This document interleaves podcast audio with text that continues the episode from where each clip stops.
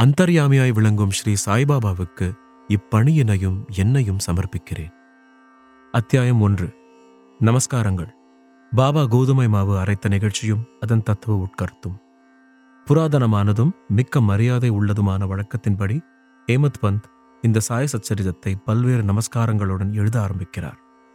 முதலில் எல்லாவித இடையூறுகளை நீக்குதற் பொருட்டாகவும் தன் பணி வெற்றியுறவும் ஐந்து கரத்தனை யானை முகத்தனை மிக்க பணிவுடன் தலை தாழ்த்தி வணங்குகிறார். ஸ்ரீ ஷீரடி சாயியே கணபதி என்றும் கூறுகிறார். பின்னர் தன் மனத்திலே உதித்த எண்ணங்களை உயர்த்தி உணர்வூட்ட தம் தாய் சரஸ்வதியை நமஸ்கரிக்கின்றார். ஸ்ரீ சாயி அறிவின் தெய்வமே என்றும் அவரே தன் வாழ்க்கை கீதத்தை அழகுடன் பாடுகிறார் என்றும் கூறுகிறார். ஆக்கல் காத்தல் அழித்தல் என்னும் முத்தொழிலையும் முறையே நிகழ்த்தும் பிரம்மா விஷ்ணு சங்கரர் ஆகியோரையும் வணங்கி சாய்நாதர் அவர்களுடன் ஒன்றானவர் என்றும் சம்சாரம் என்னும் ஆற்றினை நாம் தாண்ட நம்மை சுமந்து செல்ல வல்ல மாபெரும் சத்குரு என்றும் விளம்பி பின்னர் பரசுராமரால் கடலினின்று உயர்த்தப்பட்ட குங்கண தேசத்தில் அவதரித்து தம்மை காக்கும் தம் குலதெய்வமான நாராயண் ஆதிநாத் மற்றும் குடும்பத்தின் ஆதி புருஷரையும் நமஸ்கரித்து பின்னர் தனது கோத்திரத்தில் அவதரித்த பரத்வாஜ் முனிவரையும் பல்வேறு ரிஷிகளான யக்ஞவல்யர் புருகு பராசரர் நாரதர் வேதவியாசர் ஜனகர் ஜனந்தனர் ஜனத்குமாரர் சுகர் ஷௌனகர் விஸ்வாமித்ரர் வசிஷ்டர் வால்மீகி வாமதேவர் ஜைமினி வைஷம்பாயனர் நவயோகீந்திரர் முதலியோரையும் நவீன மகான்களாகிய நிவ்ருத்தி ஞானதேவர் சோபான் முக்தாபாய் ஜனார்தனர் ஏக்நாத் நாமதேவர் துக்காராம் கனகர் நரஹரி முதலானோரையும் பணிந்து தலைவணங்கி பிறகு தனது தாத்தாவான சதாசிவரையும் தகப்பனாரான ரகுநாதரையும் தம் இளம் வயதில் மறைந்த அன்னை மற்றும் அவரை வளர்த்த அத்தை அன்பிற்குரிய அண்ணன் ஆகியோரையும் வணங்கி பின்னர் படிப்பவர்களை வணங்கி தமது பணிக்கு முழு அன்பையும் சிதையாத கவனத்தையும் கொடுத்தருள வேண்டிக் கொண்டு கடைசியாக தனது ஒரே அடைக்கலமும் பிரம்மமே மெய்ப்பொருள் பார் அனைத்தும் மாயத்தோற்றம் என்று தனக்கு உணர்விக்கின்ற ஸ்ரீ தத்தாத்ரேயரின் அவதாரமான சத்குரு ஸ்ரீ சாய்பாபா அவர்களை நமஸ்கரித்து அங்கனமே எம்பெருமான் வதியும் எல்லா ஜீவராசிகளையும் வணங்கித் துதிக்கின்றார். பராசரர் வியாசர் சாண்டில்யர் முதலியோரது கருத்தின்படி பக்தியால் பலகாலம் துதித்தவற்றைச் சுருக்கமாக கூறிய பின்பு ஆசிரியர் பின்வரும் நிகழ்ச்சியை விவரிக்கிறார். ஆயிரத்தி தொள்ளாயிரத்தி பத்தாம் ஆண்டிற்கு பின் எப்போதோ ஒரு நாள் நல்ல காலை நேரத்தில் மசூதிக்கு சாய்பாபாவை தரிசிப்பதற்காக சென்றிருந்தேன். பின்வரும் நிகழ்ச்சியைக் கண்ட நான் ஆச்சரியத்தால் தாக்கப்பட்டேன். தமது முகம் வாய் இவற்றை கழுவிய பின்பு சாய்பாபா கோதுமை மாவு அரைக்க தயார்படுவதில் முனைந்தார். ஒரு சாக்கை தரையில் விரித்து அதன் மேல் திருகையை வைத்தார். பின்பு முரத்தில் கொஞ்சம் கோதுமையை எடுத்து தம் கஃப்னியின் கைகளை மடக்கி விட்டுக்கொண்டு கையளவு கோதுமையை திருகை குழியில் இட்டார். திருகையைச் சுற்றி கோதுமையை அரைக்கத் தொடங்கினார். பிச்சை எடுத்து வாழ்ந்து எவ்வித உடைமையும் சேமிப்பும் அற்ற இவர் கோதுமை மாவு அரைக்க வேண்டிய அவசியம் என்ன என்றவாறு நினைத்தேன். அங்கு வந்த சிலரும் அவ்வாறே எண்ணினார்கள். ஆயின் ஒருவருக்கும் பாபா என்ன செய்கிறார் என்று கேட்க துணிவு வரவில்லை. பாபா மாவரைக்கும் இச்செய்தி உடனே கிராமத்தில் பரவி ஆண்களும் பெண்களும் பாபாவின் செய்கையைக் காண பெருந்திரளாக மசூதிக்கு வந்தனர். கூட்டத்தில் இருந்த தைரியம் உள்ள நான்கு பெண்மணிகள் வலிய நுழைந்து பாபாவை ஒருபுறம் ஒதுக்கிவிட்டு திருகையின் கைப்பிடியை பற்றி பாபாவின் லீலைகளை பாடியவாறு மாவரைக்கத் தொடங்கினர். முதலில் பாபா கடும் கோபம் அடைந்தார். ஆயின் அந்த பெண்மணிகளின் அன்பையும் பக்தியையும் கண்டு மிக்க சந்தோஷம் அடைந்து புன்னகை புரியலானார்.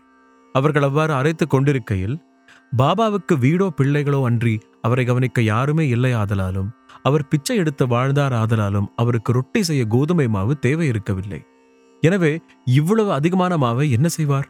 ஒருவேளை பாபா அன்பாயிருக்கும் காரணத்தால் இம்மாவை நமக்கு பகிர்ந்து கொடுத்து விடுவார் என்றவாறு எண்ணமிட்டபடி பாடியவாறே அரைத்து முடித்து திருகையை ஓரத்தில் நகர்த்திவிட்டு கோதுமை மாவை நான்கு பிரிவாக பிரித்து ஆளுக்கு ஒவ்வொரு பகுதியாக எடுத்துக்கொள்ளத் தொடங்கினார்கள்.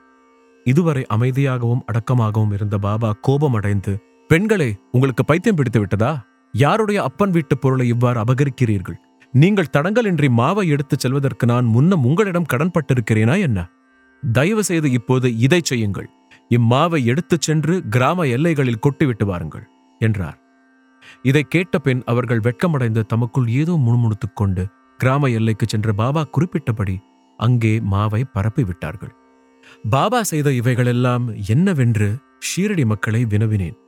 காலரா நோய் கிராமத்தில் பரவிக் கொண்டிருப்பதாயும் இது அதையே எதிர்க்க பாபாவின் பரிகாரமாகும் என்றும் கூறினர்.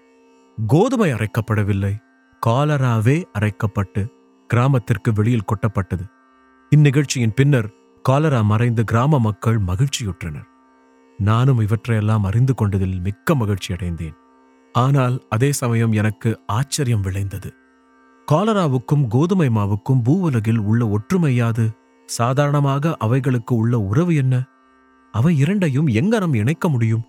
இந்நிகழ்ச்சி விவரிக்க இயலாததாய் இருக்கிறது. நான் இதை பற்றி சிறிது எழுதி என் மனம் நிறைவடையும் வரை பாபாவின் இனிக்கும் லீலைகளை பாடுவேன். இந்த லீலையைப் பற்றி இவ்வாறாக எண்ணமிட்ட பின் என் உள்ளம் மகிழ்ச்சியால் நிறைந்தது. இங்கனம் நான் பாபாவின் வாழ்க்கை வரலாறான சச்சரிதத்தை எழுத உணர்ச்சியூட்டப்பட்டேன். பாபாவின் அருளுடனும் ஆசையுடனும் இப்பணி வெற்றிகரமாக நிறைவேற்றப்பட்டது என்பதையும் நாம் அறிவோம். மாவரைத்ததன் தத்துவ உட்கருத்து. ஷீரடி மக்கள் இந்நிகழ்ச்சியை ஒட்டி அமைந்த காரணத்தைத் தவிர வேறு ஒரு தத்துவ உட்கருத்தும் இருப்பதாக நாம் நினைக்கிறோம்.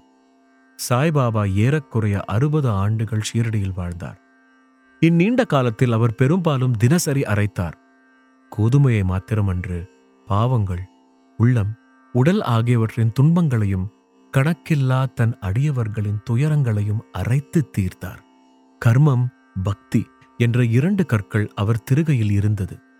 முன்னது கீழ்கல்லாகும் பின்னது மேற்கல்லாகும். பாபா பிடித்து அரைத்த கைப்பிடி ஞானமாகும்.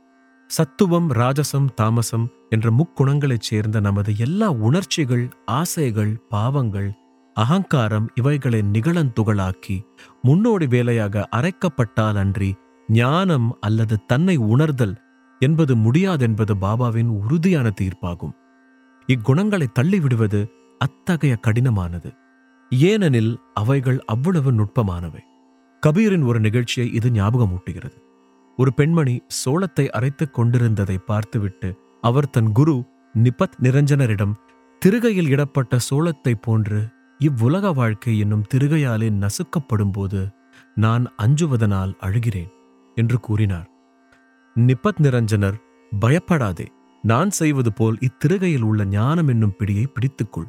அதிலிருந்து நெடுந்தூரம் சென்று தெரியாதே. ஆயின் உட்புறமாகத் திரும்பு அப்போது நீ காப்பாற்றப்படுவது நிச்சயம் என்று பதிலளித்தாராம். ஸ்ரீசாயை பணிக அனைவருக்கும் சாந்தி நிலவட்டும். அடுத்த அத்தியாயத்துடன் விரைவில் சந்திப்போம்.